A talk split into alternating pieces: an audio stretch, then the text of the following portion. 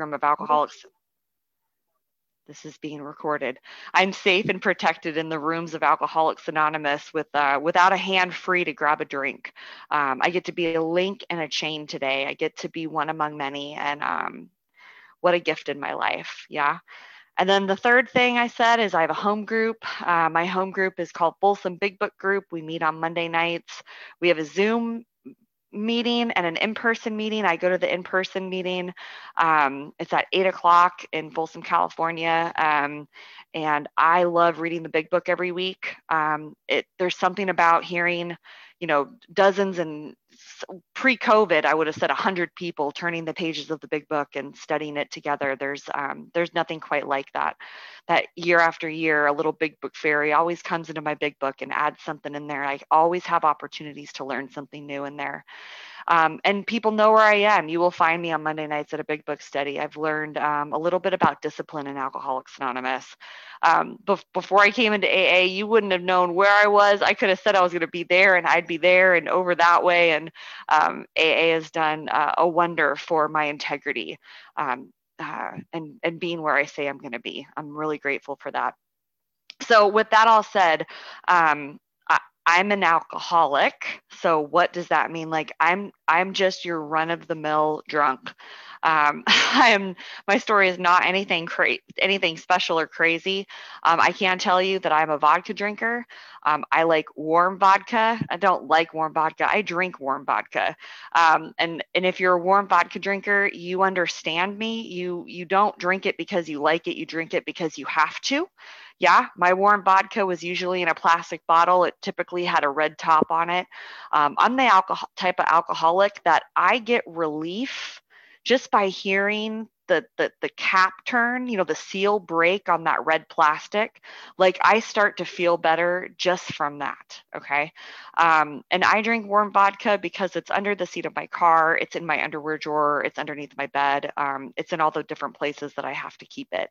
Um, and i drink for the effect I don't drink because it's cute and because I'm trying to, you know, I don't know, whatever, however, whatever the reasons people drink, I, I don't know. I drink because I like the effect produced by alcohol. I drink because I get a perception change. I drink because in a moment I feel better. Alcohol hits my lips, hits my gut, and I get a response. My body feels better. It's if I'm happy, I'm happier. If I'm sad, who knows? but I get some type of change and it's immediate. I want immediate, overwhelming gratification, right? And that's what alcohol gave me every single time. I found uh, I, I I got drunk on purpose for the first time when I was 13 years old. Um, I was this like super skinny, scrawny, like I like would sweat down to my waist. I was like always really nervous, um, really, really smart kid, but like would never raise my hand in class because um, I didn't, I, I couldn't, I, I, would know the answer, but I couldn't have the attention, which is like actually really funny. Um, but I, I was, I was so afraid to, to talk in front of groups. It's so funny today how Alcoholics Anonymous has, um, I, I, can speak in front of a thousand, you know, like I, my, my roots grasp new soil today. Like you guys have changed me from the, you were shy. Thank you, Connie. My, the, but the, it's changed me from the inside out, right? And so, um, when I when I when I found myself at this party with with this girl who was also 13 and but she looked like she was 18 at 13 and I wanted to be like her. She wanted what I had. She was comfortable around boys. Um, you know I wasn't like I said I had sweat down to my my waist most of the time and she mixed some together some alcohol in a red solo cup and I found a solution I remember drinking it. I remember the the, the warmth going down my throat. Um, that that that burn hit my stomach, and being like, it's like I'd been holding my breath my whole life. I didn't even know it, and I remember thinking like, man, this could have really helped like in kindergarten, you know. Um, I, I, I found a solution to the sobriety problem I was having. I didn't know how to live and connect with people sober, and I wanted more. And I drank more, and I got drunk, and I got sick, and I threw up all over the place, and um, I was ready to do it again. And you know, my my drinking isn't glamorous. I'm a, t- I'm a teenage alcoholic. So, you know, I have a lot of big, and, I, and I'm a blackout drinker, right? So I'm a vodka drinker. I'm a blackout drinker. I, I drink when I drive every single time. I have a lot of beginnings of stories and not a lot of ends. But what I can tell you what happened for me is very, very quickly alcoholism appeared in my life. Our big book talks very specifically about women and about young people. And it says with both of both cases we're often gone beyond recall in a few years. And that was absolutely the case for me. Like my, my sponsor drank for like 26 years. I'm like, I don't I don't know how I I, ra- I ran it into the ground so fast. Like I, I wish I don't know. That just it's not my story. I I burned it to the ground quickly. By the time I was 15 years old, I had, um, well, let me tell you the story real quick. I had gone to a party and I had a, I had intended just to have a good time and I started drinking a bottle of J and B and I drank the whole thing. Now, I didn't understand at the time what I was suffering from, what, how my body is different than my fellows. I thought that when I started drinking and I said I was going to do X, I changed my mind, right? So when I went to a party, and I would get too drunk. Well, it's just I changed my mind. What I actually had was an allergy to alcohol. So the second I put any alcohol to my lips and I drank it, I literally lost all control over how much I was going to drink. And I didn't know that at the time. So I drank this whole bottle. I weighed like 98 pounds. I went into alcoholic seizure, um, broke a, a, full length mirror with my head. Um, luckily was rushed to the emergency room. My parents were told they weren't sure if I was going to make it through the night. And um, I did, um, but with severe alcohol poisoning. And a social worker determined that I was definitely trying to commit suicide. Um, what 15 year old drinks like that? I I was just trying to have a good time, right? I, I couldn't say that, but um, that that's just me having a good time and overshooting the mark a little bit, almost dying. And um, so I was 5150 taken away from my parents and put into a psychiatric ward at 15. And um, after a couple days of being there, after being in the hospital, um, you know, there's this memory I have, and it's like it's one, you know, it's one of those yesterday memories. I can remember it every single detail. And my mom and my dad and my 12 year old brother walk into this um, room in a psych ward, and um, my dad, who I'd never seen cry, holds me, kind of like lifts up his daughter and wails out loud, like, "What did I do wrong?" And um, I remember, I remember feeling like the absolute worst right? Like i can i can p- pull the feeling up right now. And like i wanted to be a good girl right? I wanted to do the right thing. I loved my parents. My parent i had really good parents not perfect but they were good parents. And um, i swore that i was never going to drink again. And i meant it. If you'd given me a lie detector test on that day i would have passed it. I absolutely meant that i was never drinking again. And i was drunk the next weekend because what I also didn't understand about alcoholism is not only did I have a physical allergic reaction to alcohol, but I had a mental obsession. I, there, there, I, I could not recall with sufficient force any type of memory of a solemn oath, suffering, promise, anything that happened. It could have been the day before, the week before, the month before. I could not remember this. And my obsession for alcohol and this belief that, well, it'll probably be different this time or um, you know i can drink a different type of alcohol or what if i like eh, whatever excuse i came up with i found myself i always drank again no matter what happened that's just one of the clearest examples that i can tell you of like I, I, I had lost control at 15, right? I absolutely know that. Um, and so, yeah, my drinking is just kind of, um, it, you, you guys know it. I, I would, um, I, I always I thought that maybe I could be like the designated driver. I thought that maybe that would be the thing that I would not drink that night. So I'd be like, hey guys, I'm the DD. And um, like I would go to the party and then it's like I changed my mind. Well, I could have one beer. This isn't vodka. Like one beer I can handle, but the one beer passes my lips and I'm done. Or like I'll have a port an important engagement to make. Like when I was a freshman in college, I had this roommate who I loved, and she told me at the beginning of the year, I have this f- final dance performance. She was a dance major, and I want you to go. It's really important to me. I had it on my calendar for nine months And the important date arrived, and I was at, a, at that morning. I was with some people, and this guy rushes in the dorm room. He had stolen like six cases of beers, and like, well, I had to have a couple of them. Needless to say, I did not make it to that final performance, despite me knowing how important this was to this person who I loved for nine months. She asked me to no longer be her roommate again, anymore, right? It, it didn't matter what was in front of me. If alcohol was was in my vicinity, or if I had plans, or if I started drinking, all bets were off. Um, so I didn't need to drink for 20 years to to, to really find find myself an alcoholic. Um, I I came into the rooms at 19. And what that looked like for me is um, I was a nanny and uh, I, I had it was actually like a sweet nanny job. They had this uh, estate um, in St. Croix, and they invited me to go for a month, and I was to nanny the three-year-old and the the nine-month-old um, in St. Croix. And um, St. Croix, the drinking age is 18, and I was 19, so awesome right? I was i was so pumped. And i was drunk the whole time in charge of these two small children.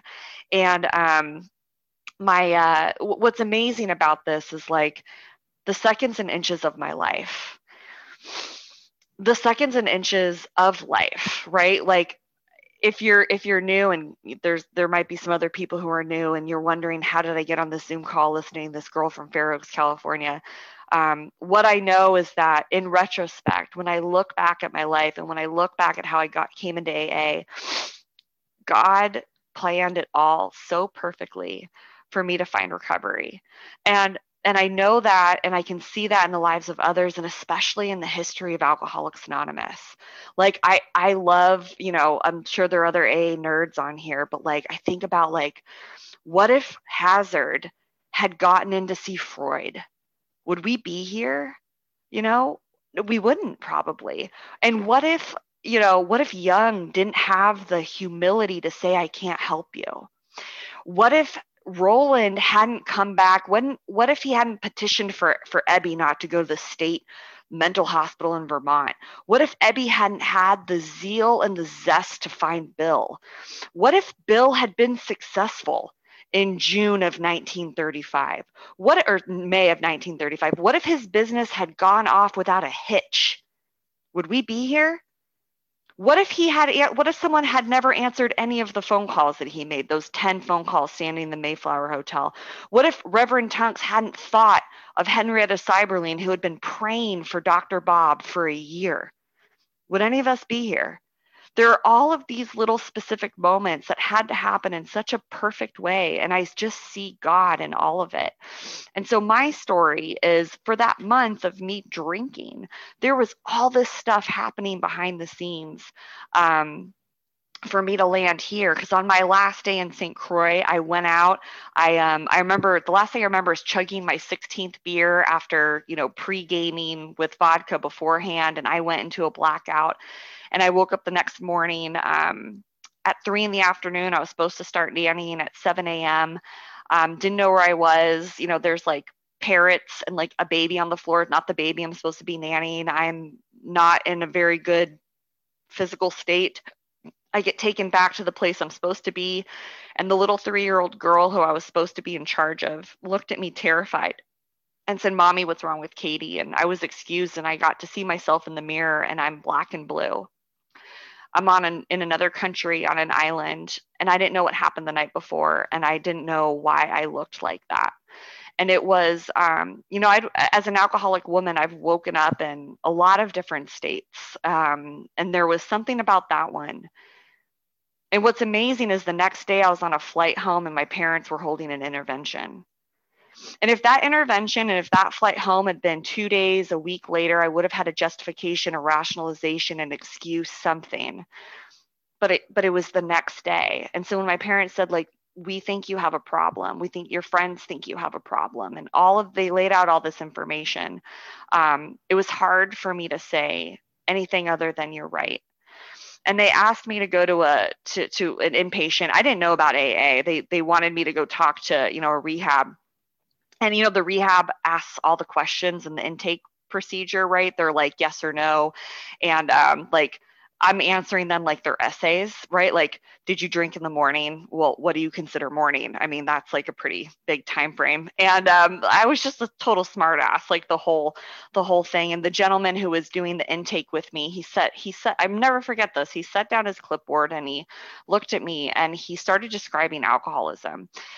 And one of the things I remember he said was um, restless, irritable, and discontent and I'd never heard three words put into a sentence that I more identified with in my entire life.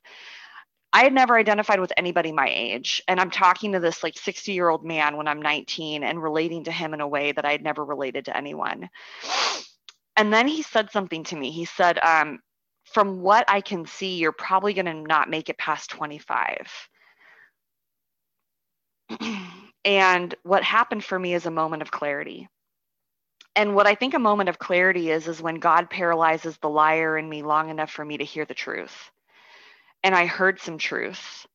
And what's crazy about the truth is that I didn't want to die because I had been suicidal since I was 10 years old. I think that alcohol fi- found me just in time for me to keep me alive long enough to find Alcoholics Anonymous. Um, I, I so it, it, was it was amazing. And this guy gave me a great pitch. He said give me 30 days and i can change your life. And that sounded pretty great.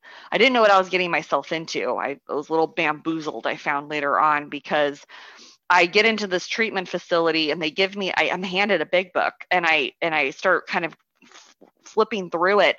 And i'm hearing people talk and they're saying that the only solution for alcoholism which i have identified as um, is complete abstinence now no there there that can't be it. Like this is this is the worst news that you could tell me because alcohol is my best friend. I don't know how to live without alcohol. I don't know how to live with alcohol but i have to be you have to tell me a way to live with it. Like i have to be doing something wrong and they're saying that i cannot consume alcohol in any form.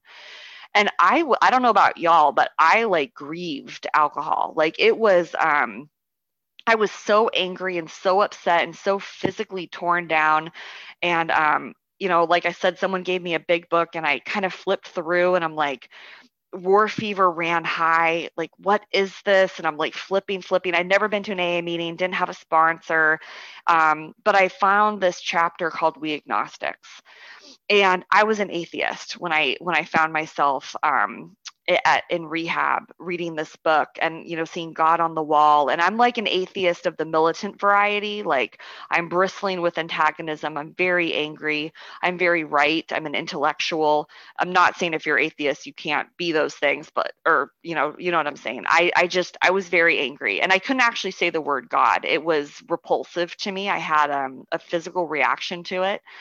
And um, but I, I saw this chapter called we agnostics and i thought i would start there and I was 19 years old. Again, another yesterday memory. I'm smoking about 800 cigarettes at one time on my parents' back patio. And I'm identifying with every single line in that chapter. Um, how Bill used logic to combat my problems with faith is I think it's one of the most important pieces of literature I've ever read in my entire life. And he said this thing. Um, he, writes that we miss the reality and the beauty of the forest because we're diverted by the ugliness of some of its trees. And I considered that perhaps maybe I was wrong. And that to me continues to be the essence of a spiritual experience. That maybe I'm wrong. If I can get that into my brain maybe. And he compared right the contempor- our contemporaries with you know columbus and thinking the earth was round and like maybe you know maybe i'm wrong like maybe i'm just seeing this wrong. And i became open to this idea that maybe i didn't have all of the answers right? And um, what happened is i prayed for the first time since I was probably five years old with my grandma, right? And I didn't get on my knees, I didn't say God, but I said that alcoholic prayer, which is help. That's that's all I said. I was so angry. I'm 21. I'm like, my life is over. And what am I going to do my 21st birthday? And what am I going to do when I get married? And like, this is, I'm such a victim. This is like the worst thing that's ever happened. And um, I was washed over from the top of my head to my toes, absolutely enveloped in warmth and a little bit of peace and what what is really serenity. and the feeling was better than the first drink. And what I heard the still small voice say is that your alcoholism is not a curse, it's a gift, it's a relationship with me. And it was the most remarkable experience I'd ever had. And I think that um, what happened for me is I thought that that was a spiritual experience. And and just to uh, if you're new, I am not an authority on Alcoholics Anonymous. I'm not an authority on God, on spiritual experiences. I'm not an authority on anything. This is just my experience. And what I believe happened for me is the first contact with God. I was so far away that I had this remarkable first contact um, that was very powerful, but did not spell out the spiritual experience that we describe in the book Alcoholics Anonymous. In the book of Alcoholics Anonymous on Appendix 2, it talks about the spiritual experience very specifically, and it talks about a transformation in my thought, in my attitude, and my actions, a complete overhaul of who I am. That didn't happen in that moment for me right? That may happen for some. Some say it happened to Bill Wilson, but it certainly didn't happen to me because I stopped drinking and I'm still the exact same person. I stopped drinking and I'm still a, a, rotten daughter. I'm completely selfish. I will steal from you. I have no regard for your time, your energy, how my I didn't even understand how my actions affected other people. I'm totally self absorbed, self righteous, selfish. I'm a selfish individual. Nothing changed for me. So I showed up to AA in that exact same way, right? I showed up to my first meeting um, late. I left early. You know, I, I showed up to AA without being a taker. I was an absolute visitor in AA. I didn't lift a finger. I didn't try to learn anything about Alcoholics Anonymous. I didn't have a service position. Um, I just showed up like, what are you here to do for me? And um, I didn't really work the steps. A sponsor told me that she was going to be my sponsor, and she didn't do a four step until she was a year, till I was going to be a year sober. And um, that might work for some people. That didn't work for me. I did step three, and I was walking around with untreated alcoholism. And what untreated alcoholism feels like to me when I'm not drinking and I don't have the solution of Alcoholics Anonymous, I liken it to someone getting a potato skin peeler peeling off my skin, and I'm walking through a salt fog. I'm an open wound and everything hurts. Like everything hurts. I was raw right? And didn't have a solution. And i actually had a had a suicide attempt when i was nine months undrunk in aa i was just undrunk. I was i didn't know anything about recovery or sobriety.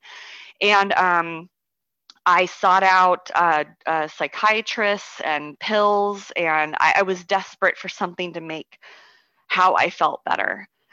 And so it was either I was going to kill myself or drink again, and I drank again. I drank again when I was 21. That's my sobriety date. So I said I, you know, I came, actually came in in, in June of um, 2004 when I was 19. So uh, just 17 years ago. But my I'm 15 years sober. My sobriety date's when I was 21. What happened? This is the story what Ross wants to hear. Is um, I am. This is so crazy because I'm still kind of agnostic at this point. Like I'm showing up to AA here and there. I don't know anything about the principles. I'm kind of trying to work the steps, but I'm kind of out there. Um, but I decide to go study early Christian art in Italy, France, and England. And which is so, it's very funny. So I, I get on this plane and I'm 18 months undrunk in AA, and someone says, Would you like a drink? And I thought into my head, like, maybe I should tell them I don't drink alcohol. I don't need to say anything. The flight attendant comes by, they order my drink for me. I don't ask what it is. I don't watch the flight attendant prepare the drink. The drink is passed my way. I don't ask what's in it. I don't smell it first. I just drink it. I drink it down and I could feel the heat. it, it, I think it was a mimosa. I felt the burn, you know, I felt it hit my gut and I went, mm. I'll have another. I'll have another. I'll have another, I'll have another, I'll wash that down with some Klonopin. I'll have another, I'll wash that down with some Ambien. I'll have another, I'll have another. Apparently, at some point, I was cut off. Um, I went into a blackout. What I was told happened is I stole, I was cut off by the flight attendant. I stole a bottle of wine from the back of the plane and I woke up in Rome. And um, thus started my last Bach. Um, I spent the next two weeks traveling through the most holy sites of Europe completely out of my mind. Um, I really think today, looking back, I was um, protected by angels. I don't know. I saw the oldest known Madonna in the crypts of Rome, 100 feet underground. Um, four days before I got sober, I was in Assisi. I got to see the place where St. Francis was buried and the church that he built. I knew enough about AA to know about the St. Francis prayer. And I and I and I don't find any coincidence that I was there. Um, my last drink was on January 6th, and this is for me, by the way, not for Ross. This is for me. This this is my opportunity to remember. I think remember is one of the most important words in the Big Book. Remember what I'm dealing with. I have to remember that I'm alcoholic. So, my last drink is January 16th, 2000, 2006 it's, it was my mom's birthday. I didn't know it was my mom's birthday. I was out of my mind. I really believed that I could probably drink like a normal person. I had never um, drank in Florence, Italy. I'd never drank at a fancy Italian restaurant. I'd never drank a bottle of wine. It'd probably be different. I'd only drank boxed wine, so I could probably hand my, handle myself different. I'm going to have three glasses of fancy bottle of wine at a fancy Italian restaurant in Florence, Italy, and I'm going to handle myself differently. And I went to that restaurant and had those three glasses of wine, and it was on.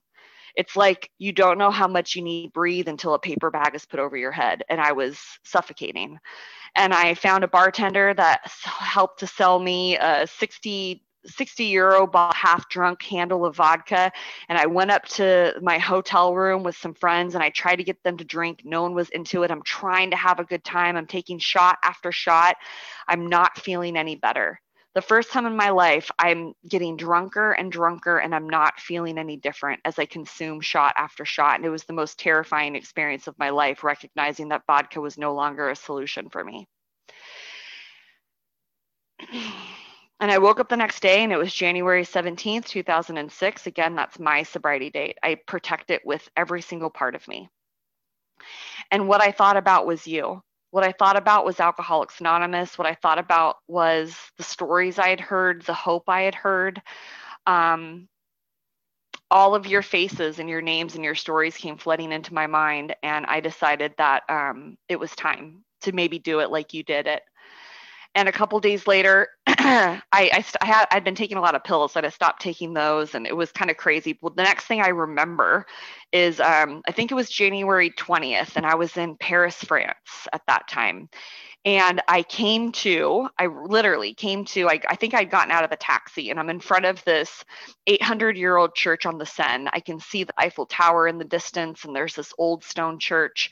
It's called the american cathedral and i walked inside and there was an AA meeting in the basement. And it was an English speaking meeting of Alcoholics Anonymous. It was a big book study. and they were just starting the chapter, chapter three, more about alcoholism. Like, my God speaks to me in big flashing neon signs. It was all right there. And there were people from all over the world, like literally all over the world. I was so blown away that um, how big AA is. I had no concept of how big and expansive and roomy and beautiful Alcoholics Anonymous is, this fellowship that we're in. And that people are literally right now doing Alcoholics Anonymous all over the world in Zoom rooms and in person rooms and cathedral rooms and in who knows where, all these different places, right? Um, and uh, I had a new experience in Alcoholics Anonymous. And um, that's and i've been sober since then so how do i cover you know 15 years in the next um, 20 minutes i'll do my best so i am um, I go back to California and I get a new sponsor, and I get a sponsor who works out of the big book and takes me through the 12 and 12 and took me through the service manual and our concepts and gave me um, a solid education in Alcoholics Anonymous. And um, I made a beginning. And um, I had some really great experiences in early sobriety. I mean, I went to, I'm telling you, I went to a meeting a week. I did the meeting before the meeting, the meeting, the meeting after the meeting, dinner, and then poker. Like, I mean, I just, I did AA. I had a commitment at every single meeting I went to and I went to a meeting every day. I went to every single business meeting. I participated in general service. I mean, I just, I got immersed in Alcoholics Anonymous. I said yes to everything, despite my best thinking. This is what's crazy. I know that people, I was just talking to a girl last night. How do I know if I'm surrendered and desperate? Like your actions will show you. I started taking action that I did not believe in. I started saying yes to go to campouts and to like show up at all these things and like just do this stuff. I started making amends. The most terrifying thing, I shared my whole life with a sponsor, terrified, sobbing, crying. Um, and and I and I started having a new experience, right? And I had some incredible experiences making amends. Like I um I had this amend to my grandma. I had a sponsor who I, I hated I hated my grandma, and I had the sponsor said call her once a week. Doesn't matter if you hate her, call her once a week. I called her every week, and I ended up falling in love with my grandmother to the point the last year of her life, I was calling her almost every day. And I was the last person who saw her al- alive. Um, she died three days after I went and visited her. She had had a stroke and couldn't speak. And I wore this very symbolic necklace. It's a long story, but I wore it as like this unspoken amends. And she had tears in her eyes. And I got to look at her and I knew we were good. And she died and I had no regret. I'd made it right. And I'm so grateful for that experience. And um, I had a lot of those, right? And I, uh, you know, I those are that's those are some good stories. And I started having these great stories in AA, and I started sharing them, and I would make people cry, and I started to get some confidence, started to get a couple years sober, and um, I could parrot things in meetings. I could I could start reciting the big book, and um, I stopped having new experiences in AA, and I started living on past things that happened, right? And I got to be about seven years sober, and um, I, a lot of beautiful things happened, by the way. I got married in, in recovery. I married a man who was um, in AA. We had a sober wedding. Those two kids I talked about in St. Croix, like I made them these amends to the family. They were at my wedding.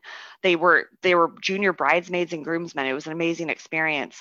And um, you know, all these cool things happened. I got this great job, and um, you know, AA became pretty inconvenient after a while. I never left AA, like don't hear that, but I certainly didn't have the same level of enthusiasm by the time I was seven years, seven years sober. And I think I really stopped growing.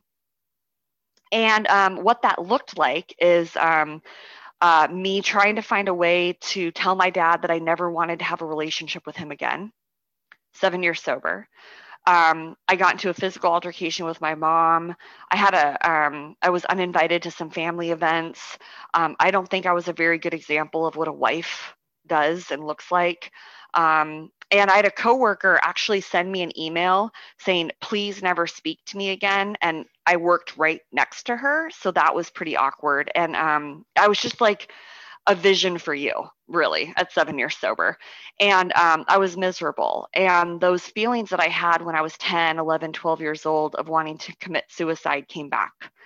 Um, I was really thinking about how fast I needed to drive to get my car over the Folsom Bridge um, into Lake Natomas, where I live. and um, what happened for me at seven years sober is that I um, found a new sponsor. Um, and there was this woman who um, I had seen around and I really didn't like her. Um, she was really beautiful and everyone would like stand in line to give her hugs. And she was really happy and that pissed me off. Like her level of happiness like bothered me quite a bit. And um, the way she practiced AA was different than the way I knew it. So that was definitely wrong because it was different. Um, I was pretty closed minded and judgmental. It's so funny looking back on it. But um, I asked this woman to sponsor me, which like blew me away. And it blew her away too because I wasn't very kind to her. But she's the type of woman who says yes when someone who's suffering comes to them, despite my attitude toward her.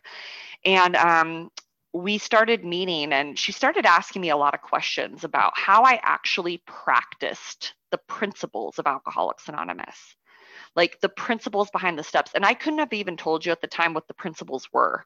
I was kind of like, what are you talking about? And um, she asked me about like, what does prayer look like? I do you get on your knees? No, I had never done that. And I'm um, just throwing it out if no one prays on their knees. I give you permission to do so. I had a whole new relationship with God when I started taking a physical act of humility. Um, and I and I was talking to someone last night about this. They're like, "What if I don't know who God is?" I'm like, "You don't have to worry about it. I don't think God really cares if we know who He is. We just have to like." Trust him and surrender. And um, I started doing that and I had a whole new experience. And my sponsor started asking me about how I practiced discipline. You know, I didn't, I, I couldn't tell you what discipline was. And we started easy. We started with what I do at a home group and the meetings I go to. And she started showing me, like I said at the beginning, a way of life. And um, I started to have a new experience in Alcoholics Anonymous. But more importantly, we started to take a look at my four step and again, I'm going to tell you that I'm not a um, I'm not an expert in, st- in in the big book or telling this isn't the way to do it. This is just what happened for me. I'd always done a fourth step with four columns, and the fourth column was my part. It's fine if you do it that way. For me, I'm crazy and I'm really into words. And so when I saw my part in my fourth column, um, that meant that you also have a part. I have a part, you have a part, and I have a parts pie now, and I'm giving you way more of the parts pie than me, right? And what happens is I'm still angry. And what I discovered at seven years sober is that I am an angry person. Like I hate everybody. I hate my family. I hate my coworkers. I hate my boss, and I hate members of Alcoholics Anonymous. Okay, um, hate. And I couldn't have told you that, but like looking at this, this is what I've discovered. And my sponsor, just lovingly pointed out in the big book that the questions it asked me for column four is where am I at fault? Where did I set the ball rolling? Where am I to blame? And those are very different questions for me and for my psychotic mind. And so I'll give you an example. There was a gentleman in my home group that I absolutely despised. You all have one of those people. Don't lie to me. Wake up you all have a person that you wish wasn't a member of your home group. You all have that, right? And I had a member who I wished was not a member of my home group. I didn't like him. I gossiped about him. I really did some sabotage. I got some of his sponsees not to be sponsored by him. I mean, I really hated this guy. And um, he always had a bigger part than me. And instead, I did this fourth column where I looked at where am I to blame? And what I discovered is that all of his behavior was actually a direct reflection of me, every single bit of it. He was just a mirror for my gross behavior. And my sponsor had me start praying for him. And she said, you know, and I'd been praying to, for him for years, you know, the sick man prayer. Oh, he's such a sick man. Oh, so sick. Look at this sick man. Like very like self-righteous sick man prayer. And instead she said, "Why don't you pray for everything you would wish for yourself for this man?" So I got on my knees and for 5 days morning and night I prayed for him. I prayed for his health, his well-being, his happiness, his financial independence. I prayed for all the things I would want. And after those five days, I show up at my regular meeting where I see this gentleman. And him and I hadn't spoken in about a year and a half. I would show up, I would see him once or twice a week, and we would look each other in the eye and not speak to each other. And my sponsor said, Man, I freedom for me is walking into any room and looking anyone in the eye. Yikes. I had never considered that. And so after praying for five days, I walked into the room. He walks straight up to me after not speaking to me for a year and a half. And he says, Katie, can I speak to you outside? I was shocked. And my sponsor had promised me that if I, when I pray for someone, it will change my heart, but it will, might also change theirs. So we step outside and he looks at me and with tears in his eyes, he says, Katie, last night I had a dream about you. And in my dream, I was making amends to you. And then he followed up with making amends to me. And I made amends to him, and God stood between us. And it was one of the most powerful experiences um, that I'd had in Alcoholics Anonymous. And um, I got the gift of freedom. And uh, that propelled me through the rest of my list and the rest of the people I hated. Um, they, the rest of them did not go that beautifully. I think God gifted me with a really nice one, because the rest were rough. Um, my stepmom, um, I have a sponsor who said, "Katie, ask her how you harmed her and if you missed anything and what it was like to have you as a stepdaughter." And boy, did she tell me. But I walked away from that encounter a little more free too you know, getting to understand the who and the what of who I really am actually leads to freedom. It's not boogeyman, it's not scary.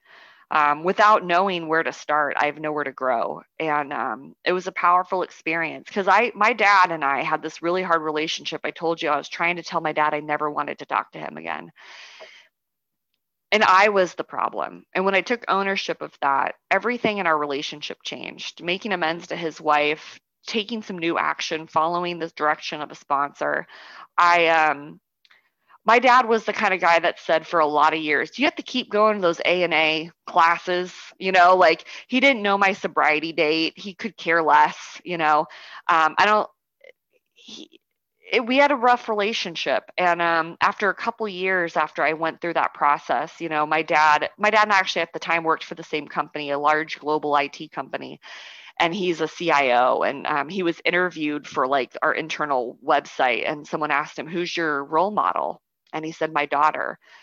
She's the best example in my life of, um, I think he said, principled behavior and discipline. That's not me. That's Alcoholics Anonymous working in my life, that it repaired the relationship with my father and I.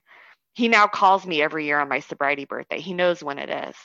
He's never asked me, do you have to keep going that A and A? He loves Alcoholics Anonymous, you know, loves it um, my dad told me uh, we were hanging out last weekend and he looked at me with tears in his eyes and said, I'm so proud of you. Alcoholics Anonymous restored the um, innocence with me and my dad. And um, I and I have many more stories of this amends process. So if anyone's on here, my message about amends tonight, if you have um, you have amends, if you can't look someone in the eye, if you're walking around with that, um, how free do you want to be? Today I want to be free. You know i make mistakes all the time. I'm I, I, make amends literally all the time. That's the the measure of progress isn't how perfect god get, gets me. The measure of progress is how quickly i'm willing to recognize where i make a mistake. And i make mistakes all the time.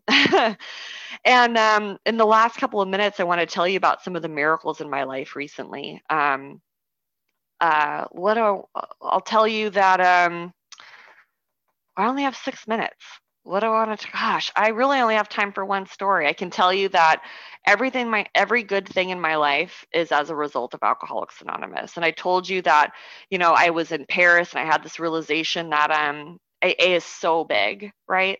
And AA continues to be so big. Like I today, I get to serve. Um, if if any of you are familiar with with these general service roles, I'm what's called an appointed committee member to our trustees literature committee. So I serve on the board of Alcoholics Anonymous. I'm not a trustee. I'm not a non-trustee director, but I do participate in quarterly business meetings and our general service conference, and I get to work on young people's projects, and I get to serve our fellowship, and um, I get to tr- you know when, not in COVID, I traveled to New York and I get to participate um, at that at that level. And it's just absolutely unbelievable where aa has gotten to taken me just because i've raised my hand and said i'm willing to be of service.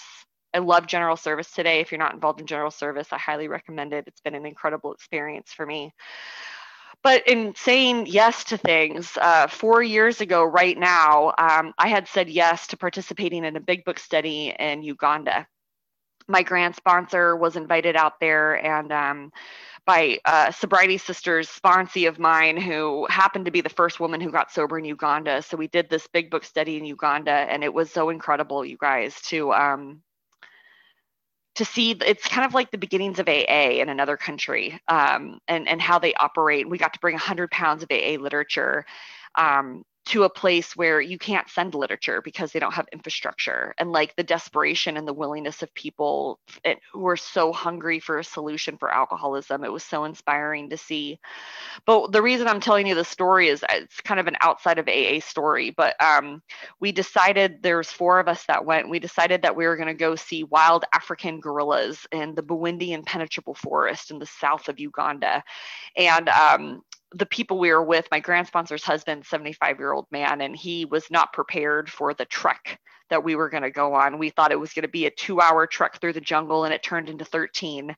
And um, we ran out of water and we ran out of food. And um, we had some older men who were not prepared to climb up 4,000 feet of elevation and travel 13 miles through a jungle with machetes in humidity. We did, by the way, get to see a family of wild mountain gorillas in the I mean in the wild with with babies. I mean, I like sobbed. It was the most beautiful thing seeing God's creatures like that. I will never forget that circumstance. But it became very terrifying by the end of that 13 hours. Like I said, with no food, no water, um, the light, the the sun had gone away. It had set.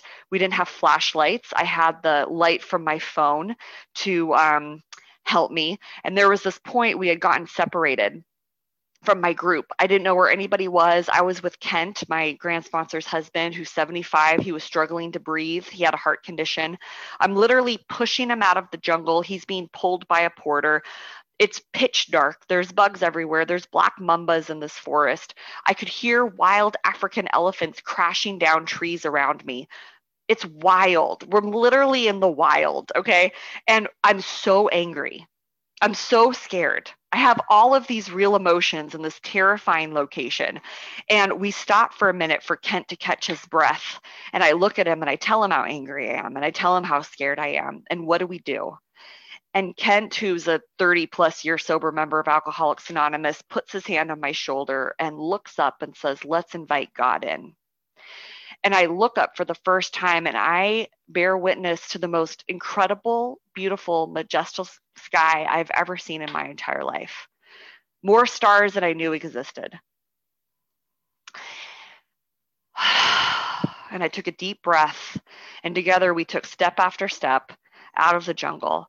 And if that isn't a representation of 100% what Alcoholics Anonymous is for me, it's me with a hand on an old timer's shoulder.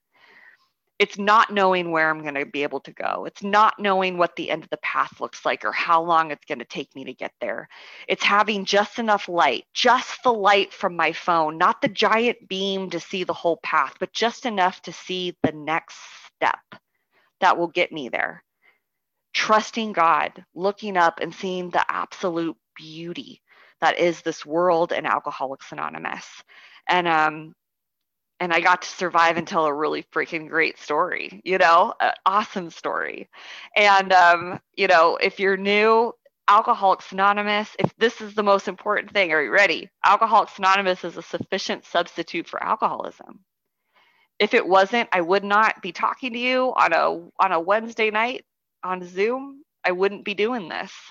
Um, what I've found is a world that has opened up to me in such a big way when I thought that it was just closing in. And um, I want more. I'm a more girl and I want more of Alcoholics Anonymous. And um, I'm going to keep coming back. So thank you for allowing me to share.